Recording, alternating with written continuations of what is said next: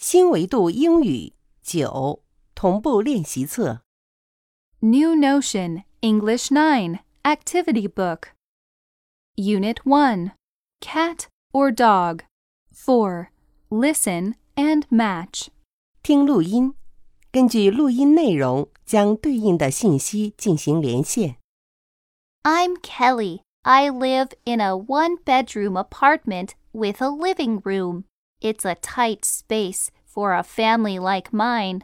There is a park near my home, but my parents and I are all too busy to walk the dog. And I don't have pocket money to buy treats and toys, so I might just get a rabbit instead. I'm Lucas. My home is a three bedroom apartment. There is a park near my home. My parents and I are all too busy to walk the dog, but my grandparents can help me, so I will get a small dog. Hi, I'm Tyler. My home is a two bedroom apartment. There is no park near my home. My parents and I are all too busy to walk the dog, so I will get a cat as a pet.